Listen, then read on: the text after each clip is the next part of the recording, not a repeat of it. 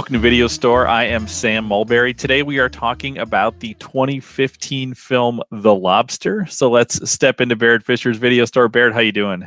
I'm doing well, thanks, Sam. Uh, Barrett, this was. I'm trying to think if this is the most interesting film.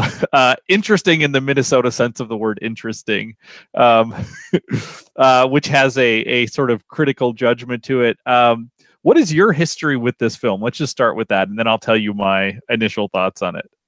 Yeah, I, I went to see the film when it came out. Um, I went with my son, whom I've often mentioned as one of my film going companions, and uh, it would have been at the Lagoon Theater uh, in Minneapolis, uptown Minneapolis. Um, and I don't know, to be frank, um, why I went to see it. I mean, I just, you know, I read a lot of film reviews. I guess I probably read it, it was interesting. I was vaguely aware of Lanthimos, uh, and I had heard of Dogtooth, although I had never seen it.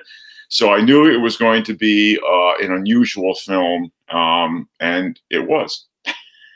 So, so uh, do you have any history with Lanthimos post this movie then, or no? This is my first Lanthimos. Uh, then I okay. I did go back and watch uh, Dogtooth, and I've since watched uh, Killing of the Sacred Deer, and then of course he kind of burst into more popular attention with uh, the favorite. Okay. Well, I will say to you, I don't. I obviously don't have a history with Yorgos Lanthimos, but you know what I have? I have a future. I loved this movie so much so, so much so that this weekend I uh, I went back and watched Dogtooth, and I loved Dogtooth. I thought those were so interesting in the good sense of the word interesting. I you you picked a winner here. I love every time when you when you um when you propose a movie and you say i'm going to take a little bit of a risk here every time you've said that it's been a home run. I am so interested in what this person has to say what this person wants to do on film and they are hard films to watch. Uh, oh absolutely. Dogtooth in particular was really hard to watch but they're also very funny. There's mm-hmm. lots of moments where you're just like this is such a such a funny idea or or this uh, the lobster is full of just really funny moments, really funny lines. But there, this is also both of these movies were movies that I watched, and obviously listeners can't see this, but there were both of them had moments where just out of instinct, I was watching the movie like this with my hands over my face, but just wanting to have enough view between my fingers because I wanted to keep watching, but I also didn't want to see what was on camera. Um, this was really, really fantastic. Um, wow, where to start? Uh, what, what? Maybe we should start uh, in a place we don't always start, which is why did you recommend this film? What drew you to this this mm. week? Well, I, I recommend it for a couple reasons. One is because um, you know you talked earlier in this series, Sam, about wanting to see films that show you something different. Uh, and I think I think this film shows you many things that are different. I, I, I even think the fact that it's a difficult film to categorize. Uh, you can call it a black comedy, and it is a black comedy but it's you know so in that sense we could link it to maybe Doctor Strangelove among the other films we've watched. Um, but it's it's but it, it's it's it's a film that just it, it's it's achieves different tones.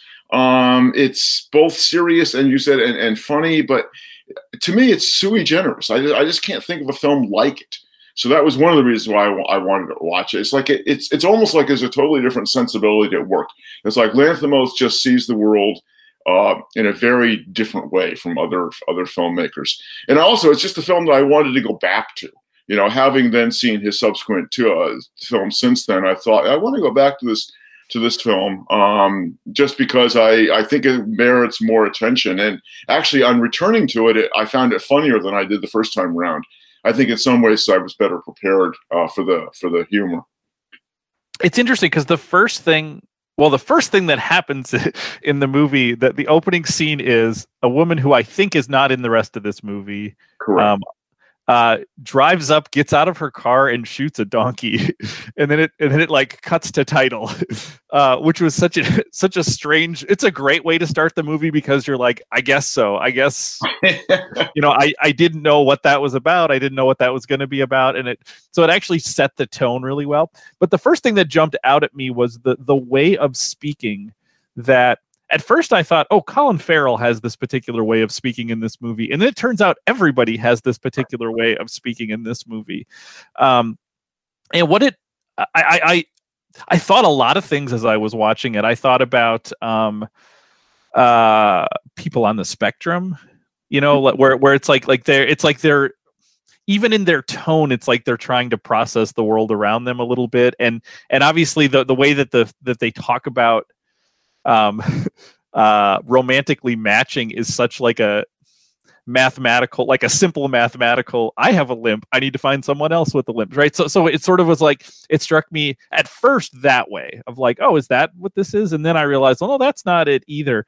And ultimately what it what it also reminded me of um is when I've seen productions of uh, Samuel Beckett plays, it reminds me of the way people deliver dialogue uh, often in in productions of Beckett plays, where there's this kind of flatness to it that forces you to listen to what they're saying um, and listening to the words that they're saying, and not necessarily the uh, the tones or emotions.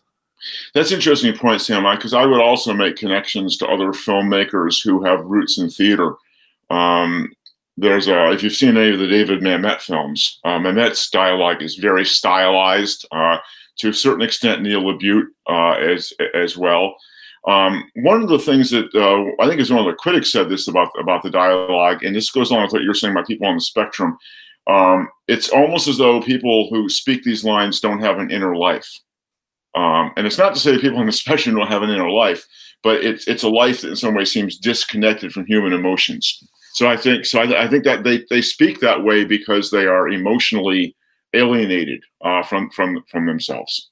And what was really powerful about it, upon thinking about it, was I realized directing them to speak that way, getting those performances out of them, highlighted the fact that they're maybe less good at doing it, but they're doing the same things that I'm doing in terms of like like when I think about uh, conversations that I have um, that I need to have with somebody, especially if it's somebody that I know don't know very well. In my head, I do. There, there's even a, a point in this movie where David is is sort of laying out here is the things I'm going to say to this person, and it's like, oh my gosh, that's actually what I do. I don't.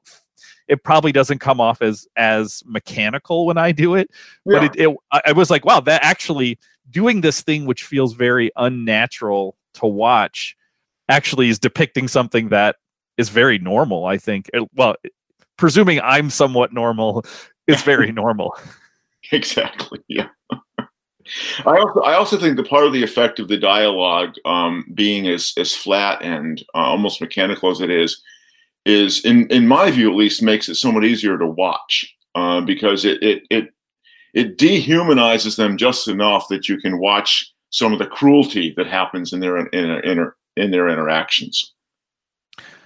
Yeah, um, and I, I think uh, I think another thing that when I think about the the voices in this movie that I really loved was you this this has a, a narrator throughout the movie, and I kept waiting to meet the narrator, and every time I'd encounter a woman because everybody's delivering lines in kind of the same way. I kept thinking, "Oh, is that the narrator?"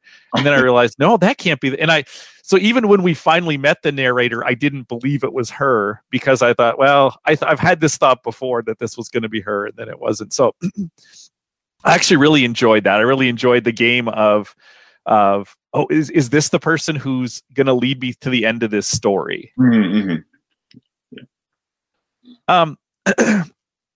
as I'm thinking about uh, sort of big themes in this, um, uh, you know, I, it's it's it's it's interesting uh, reading some of the the narr- uh, some of the reviews of this. People talked about this um, as obviously as like this black comedy, this uh, satire about society and society's views of romantic relationships, but also about this very, you know, black comedy version of a romantic comedy.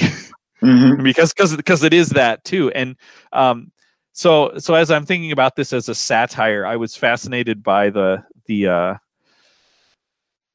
the ways it uncovers sort of the way we lie to others or lie to ourselves especially in the moments of trying to build relationships that we that there's so much work put into um you know how can i make this how can i make myself somebody that this other person is going to whether it's romantic relationship or not going to want to spend time with? Now this they do it to extremes. The the person who gives himself nosebleeds in order to have a similar characteristic to to another person. Um, but but again, that seemed like a, a pretty upon thought a pretty good reflection of like oh yeah we do that all the time. I you know you you pretend to like uh a certain sport because somebody who you want to be friends with likes that and you kind of convince yourself and and and you know what is the version of yourself that you're sort of putting out into um, into the world and, and specifically you're projecting at specific people and i yeah, thought the we, funniest yeah go ahead yeah no we, yeah we, we, we make we make the assumption right that we need common ground um you know, and we've seen this in a couple of several of the movies we watched, including uh, Vertigo or Being John Malkovich. The idea that you want to make yourself into the person that the other person wants you to wants wants you to be. So it's not. I mean, it's it's not surprising to think about the idea that we need some kind of common ground. Um, you know, when my wife and I first started dating in, in, in, college, you know, one of the first things that she did at my urging was read Joseph Conrad's Lord Jim because that book was so important to me and she hated it. Um, you know, so it turned out that wasn't going to be common ground for us. Uh, but she uh, told you she hated it. this is true. um, but but but you know, so what the what the movie does is it turns it in it, it it satirizes it in a couple of ways, right? Both by both by making it almost every element of it is superficial, right? So I've got a limp, I've got a lisp, I get nosebleeds, I have beautiful hair. So you know, it's so so at that level, it's satirizing it, but at another level, it's it's hitting on something that is really part of what it means to be to be a human being, part of what it means to connect to other, to other human beings. Yeah as i was watching the uh the people do their kind of testimonial introductions and they would point out like this is my defining characteristic.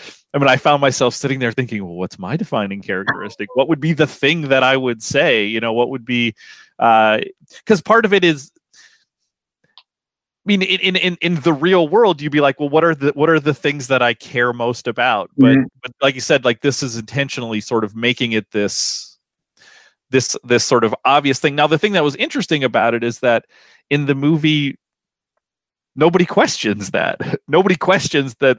At least in that that first part of the movie, nobody's questioning that. Well, of course, it's going to be some superficial physical characteristic. That's what matching up with is, right? And I think that's I think that was also really interesting too. Like, what are the the sort of uh, systems and expectations we buy into?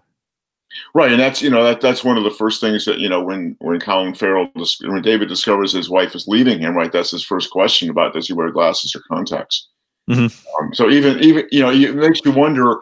You know that's a twelve year marriage. It makes you wonder exactly what was it built on. If, if right, that, if that's the main concern.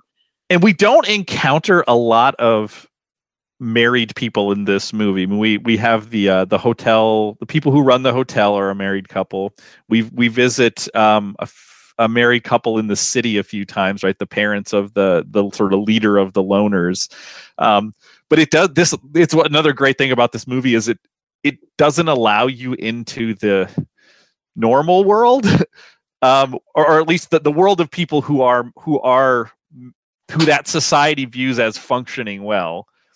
Like but i want to explore that. I would love to like walk around that city more and see like what are those other relationships good and functioning? Because we don't get enough views of them to know but the things we do see are things that we start to question.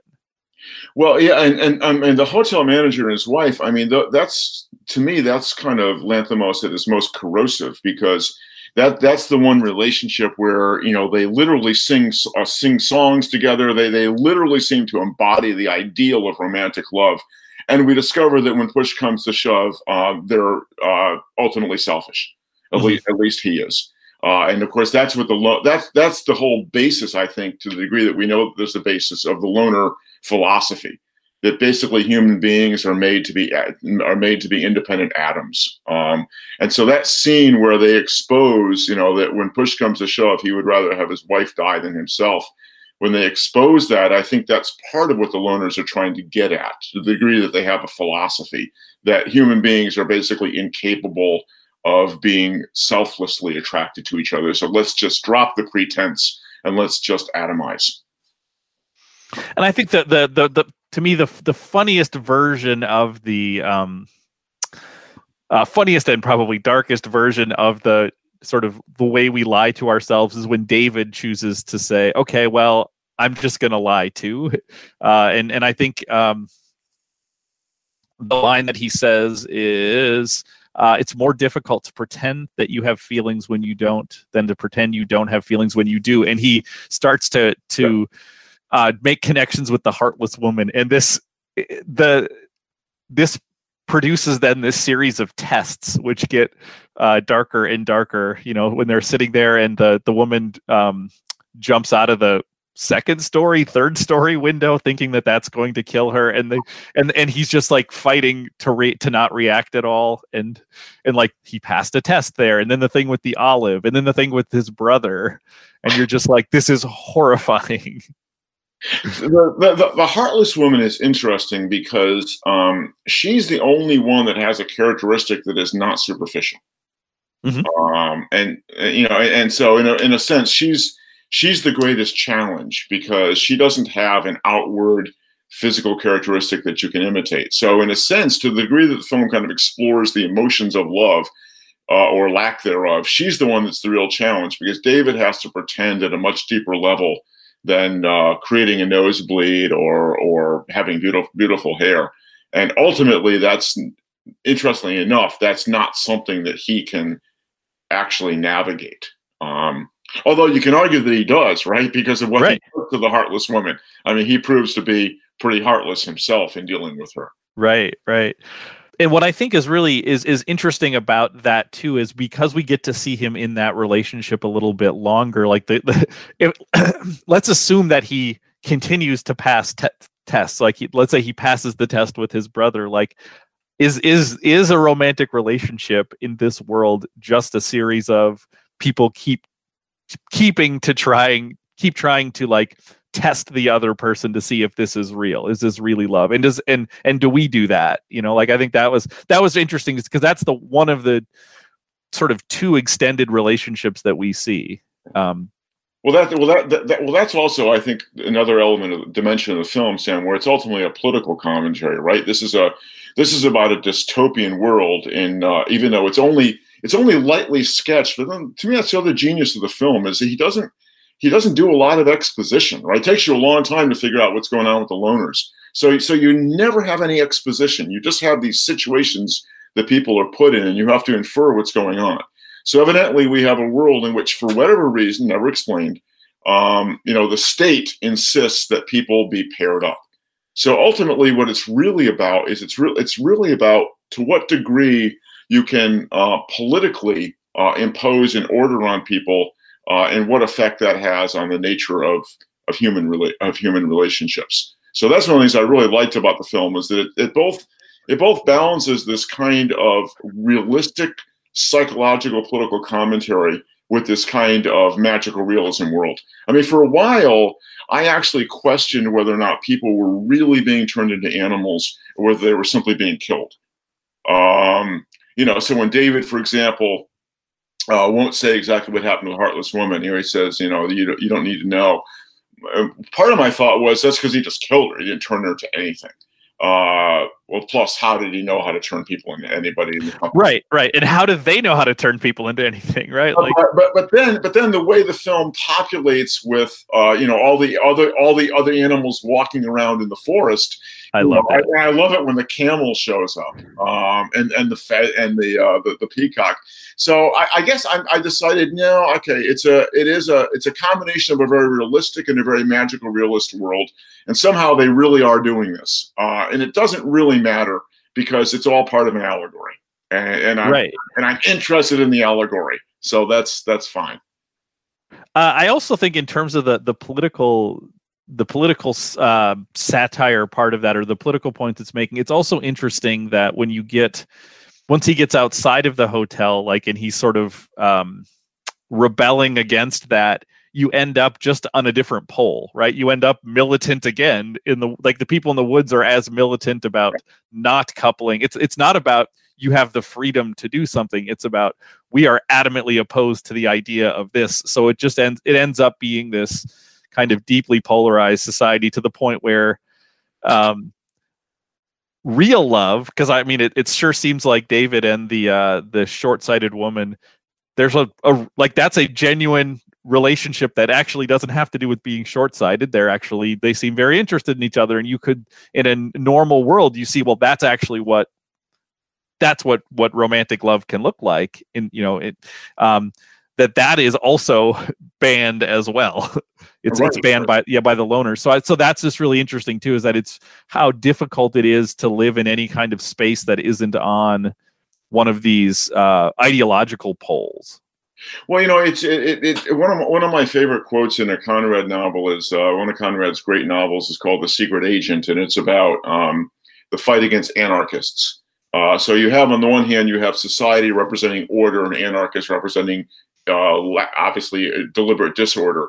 But at one point, one of the character observes that they're about counters in the same game, and and I think that's exactly what you're seeing with, with here with, with Lanthimos is that it's it's it's it's binary, right? And so you either have extremes on one and one side that is that people can only be romantically or or paired, whether it's romantic or not. People have to exist in pairs, or people can only exist singly. But there's no there's no uh, alternative as you're as you're suggesting, because I think ultimately the question the movie leaves us with, um, you know, to go to to go kind of quickly to the end um, the, the question the movie leaves us with is whether or not David has either has David actually learned anything about love, or does he live in a world in which love can possibly exist? Um, you know, so when you see that scene, my wife watched the, watched the film with me, absolutely hated it. Uh, we had a very long conversation about how this is a really bad movie for me to be recommending to people. Um, well, tell her I loved it. okay, I, I, shouldn't say it. If she thinks you're okay, I don't want to tell her that. But but you know one of one of the reasons the movie leaves us in suspense at the end um, is because there's, as as Amy said to me, what what happens when he goes back to the table? I mean, eh, whether he goes back to the table having blinded himself or having not blinded himself. I mean, what what alternatives does this world lead him? Leave him? Will he come to the realization that it doesn't make any sense to blind himself because that's not the basis of their relationship, or will he, in fact, um, kind of buy the logic of this world in which he lives, which is he's got to be blind in order in order to be with her? So the way Lanthimos kind of leaves you hanging at the end uh, kind of you know you're hung up on the horns of that of that dilemma. That that to me is one of the most kind of haunting things about the film. Um, another thing that I that I in terms of things that were enjoyable because the uh, the I will say the blinding scene um, in the bathroom was that was the scene that I both wanted to watch and couldn't actually bring myself to watch at the same time. Um, among the things that I that I that were really fun and funny was all at the hotel, all of the like propaganda training that they did to help kind of you know like like how do you how do you teach people why it's important why we value this? So they they had these little plays that they put on um uh you know about what happens when a when a man eats alone versus when a man eats with somebody else. And uh and it's funny we my wife and I were watching um the first season of 30 Rock yesterday, and there was a full storyline about living alone and choking to death. And I was like, oh my gosh, it's it's right there. um, so so that was very that was very uh, coincidental to see that same sort of uh, anxiety played out there, or what happens when a woman walks alone versus when a woman walks with somebody else. Um, and, what, and what I love about it is is it's it, it is done like these bare bones allegories so you have this film which is itself allegorical, which has an allegory within within within the allegory. So it's like in these little scenes they're talking just the way or they're acting just the way people are acting in the film itself. So it's a perfect mirror of so so in that sense you could argue that these these are actually realistic dramas because they're playing out just the way people in this film kind of live and talk. Right, right. Um, I also really enjoyed uh, the a number of the performances in this movie. It was I thought it was really um, I loved seeing John C. Reilly show up in this movie. I also didn't know who was in other than Colin Farrell because he's on the poster. I didn't know who was in this. So uh, seeing people sh- like Olivia Colman show up and John C. Reilly show up uh, was was kind of great. I and I and I loved that the um, how how how even in the created cultural world of this movie where people talk a certain way and do a certain thing there it, there is still the openness for John C. Reilly to live in that world too, oh, because he was both like David in terms of kind of like the way he had absorbed that worldview, but somehow it was like, but he was still John C. Reilly to me, like in terms of his the way he looked and talked, but even his sensibilities still seemed a little bit like that. I thought that was kind of brilliant. Mm-hmm. It was, yeah. yeah. Um, one of the things when I was reading reviews for this movie um, that people kept talking about, and this is this is outside of the movie a little bit, but um, everybody, every reviewer I read took a moment to think about which animal they would choose to be. so I'm curious if that crossed your mind. Um, it, it, it, didn't, Sam. But I suppose if uh, if I had to pick an animal, I, I would just I would say that because I uh, I enjoy bird watching, it would probably be one of the birds, uh, possibly an owl, uh, since I like raptors so much. Um, but I also know that life as a bird is pretty is pretty nasty, brutish, and short. So um, I think that I, I, I just love the scene where Colin Farrell announces why he wants to be a lobster, and he gives those three reasons, and Olivia Colman says, oh, "Excellent choice." and one of them is they live for hundred years yeah and and and also the i love the idea that she was like yeah most people choose dogs that's why there are so many dogs we need to have we need to convince people to choose other things and uh, I, yeah i actually found it really fascinating when people told their stories about their choices mm. um, uh, and and kind of the the different reasonings uh, behind that so um, John C. Reilly wanted John C. Reilly wanted to be a parrot, and then the uh, the limping man points out, you you don't you have a speech impediment now. You're going to take that with you. Why would you want to pick the one animal who can talk? So what are you going to be sam? Uh you know I, I i i also like you watch this whole movie and that that question didn't occur to me. And I, I i want to believe that's probably because maybe we're both in like healthy relationships where i'm not thinking about about this. But ultimately i, I listening to the arguments that people make, I became convinced that I, I should would pick something that allows me to do things that I can't do here. Mm. Um, so so I thought about honestly about either birds or fish, just because mm. like like living underwater or being able to see the world from the from the air and to fly like like why would you pick a, a ground bound mammal? It's like I think I know what that's like. So um, yeah. What, what, what's also not clear is once they become the animal, it's it's not clear that they continue to have their own mind, right? Because it doesn't seem as though Bob responds to David in any way that suggests that he understands him, or you know, David doesn't speak to Bob as though he's his brother uh, in in a, in a mental sense or a, a conscious sense. He just calls him my brother, but it doesn't appear as though he retains any memory of being a human being. It seems as though his consciousness has been changed as well. Right. Although the one young woman who's about to be turned into, I think she just turned into a pony. Yeah, because um, her hair. Yeah, they do talk about uh, with her about the last your last um, day before you change. You should do something you won't be able to do then, which seems to imply you might kind of have this sense of mm. of of self that that continues on there. Um, but because even if you turn into a dog, you're not able to communicate and interact. I mean, we don't know what the limitations of dogness is.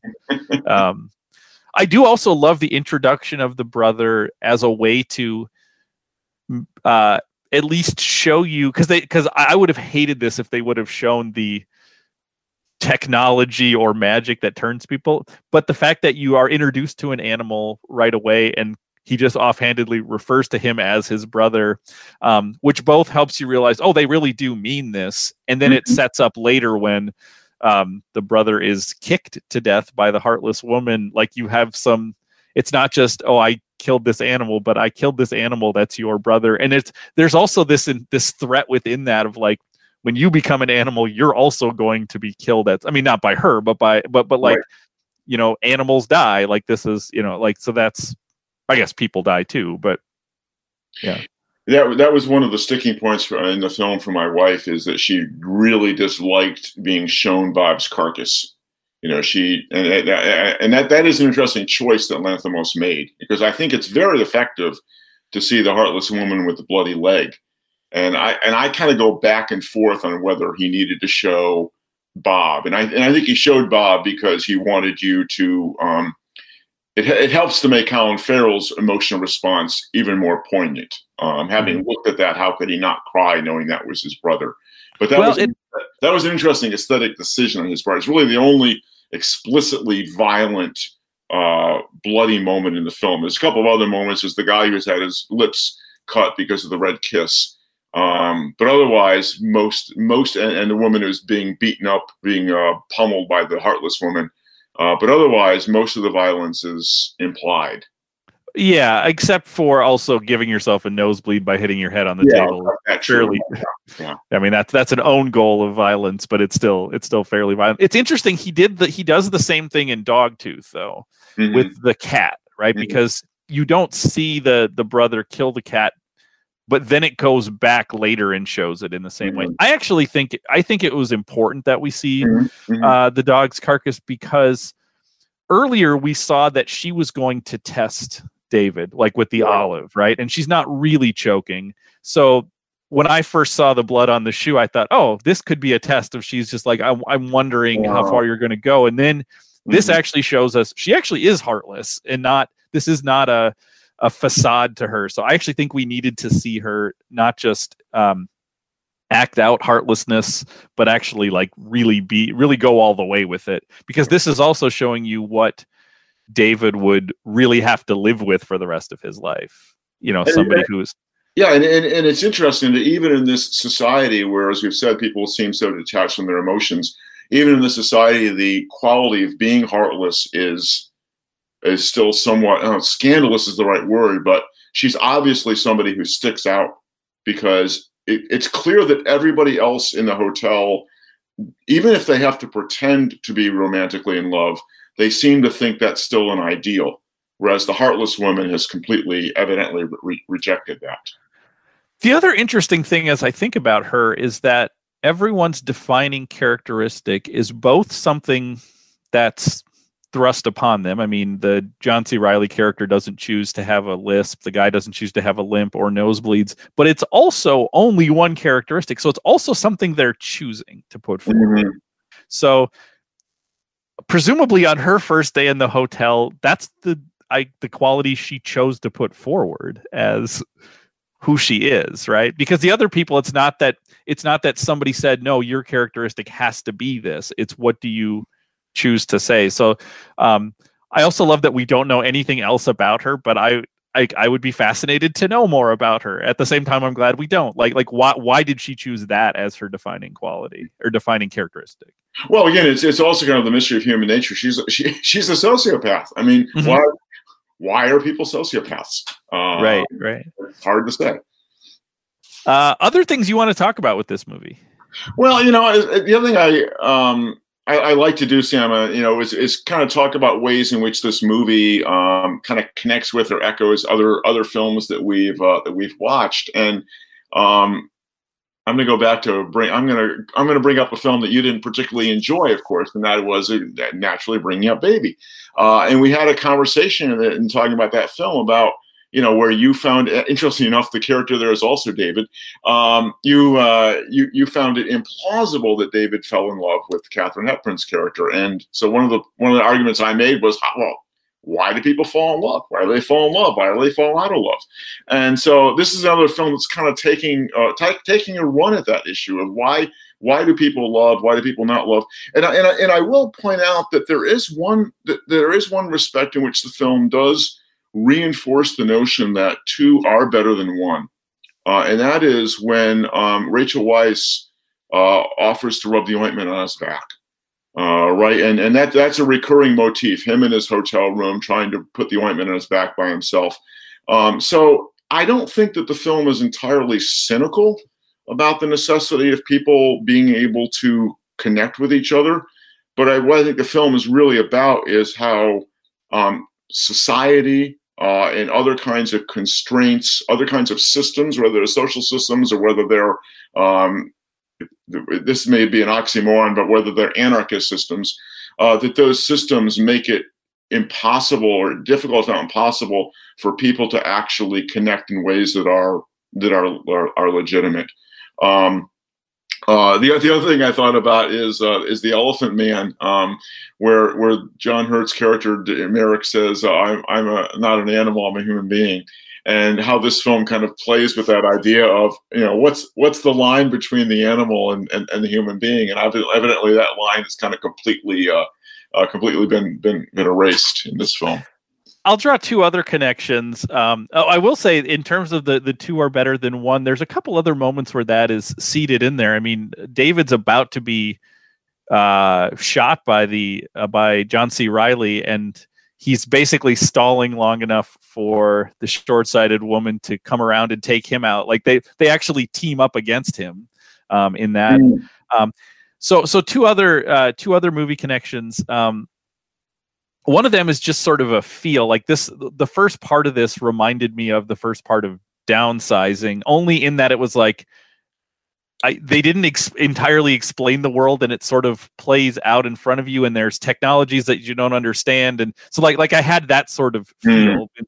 um, just in terms of they're both also sort of satirical uh, looks at ways to sort of depict things in society but another interesting sort of character human nature moment um, was i was thinking about how david gets rabbits for the mm. rachel weisz character right and then somebody else brings her a rabbit, and David is all of the sudden struck in with such jealousy, and it reminds me of Jake LaMotta in Raging Bull. Like how he oh, just yeah. like can't he he he's just obsesses on it, like you know, and obsesses about about uh, uh about her cheating on him in a particular kind of way.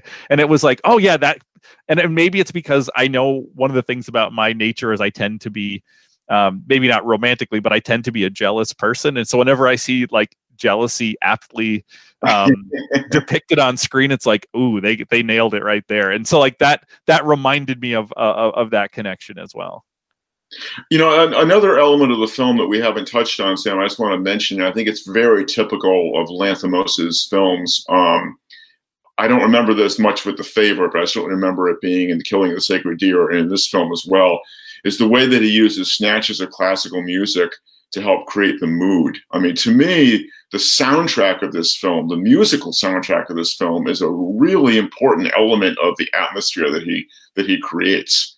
Um, there's a lot of there's a lot of strings. Uh, there's some classical, like there's some Beethoven, but there's also some uh, some more modern uh, music as well. That's a little bit dissonant.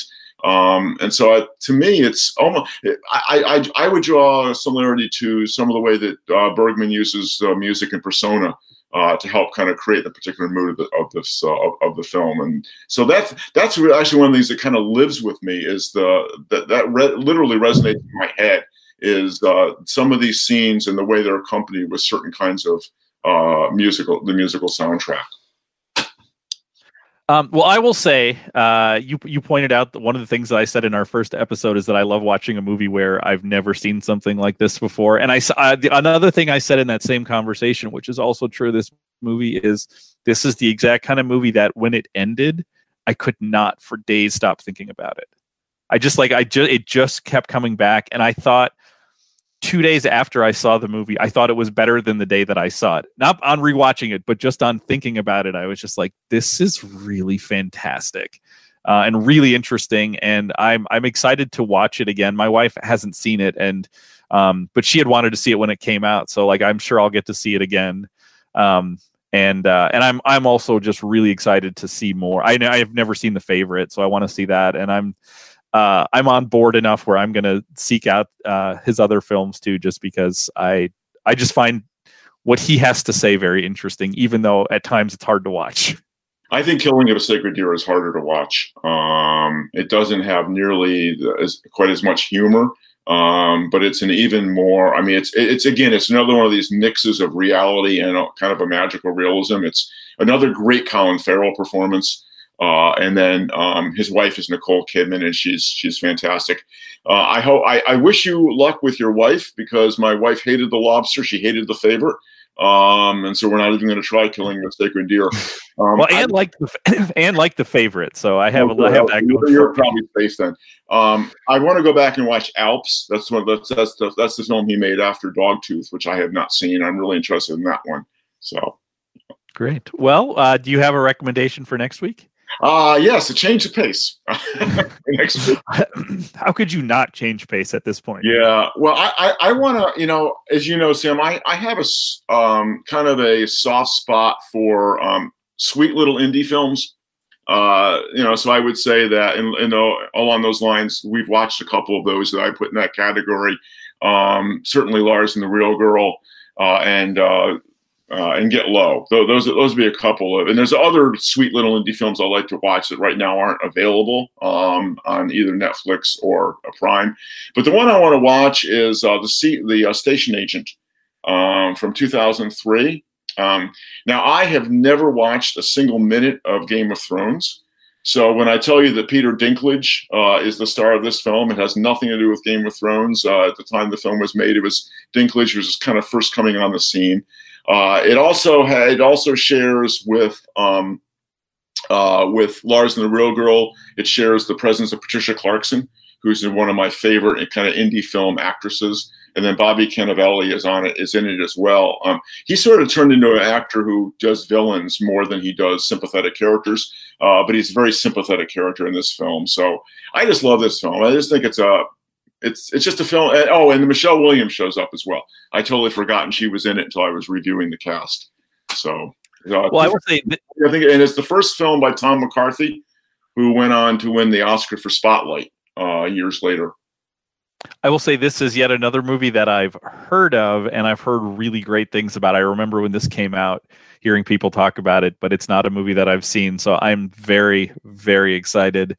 Uh, Barrett, thank you so much for uh, for recommending this movie. This is one that I'd always wanted to see and never got around to, and I don't know that I ever would have had it not been for this podcast. And not only did I find a movie I really liked, I found a filmmaker that I want to uh, I want to just keep diving into. So that's that's about the best thing you can the best gift you can give me on this Thanksgiving weekend is uh, a filmmaker that I just want to keep watching uh, watching movies of.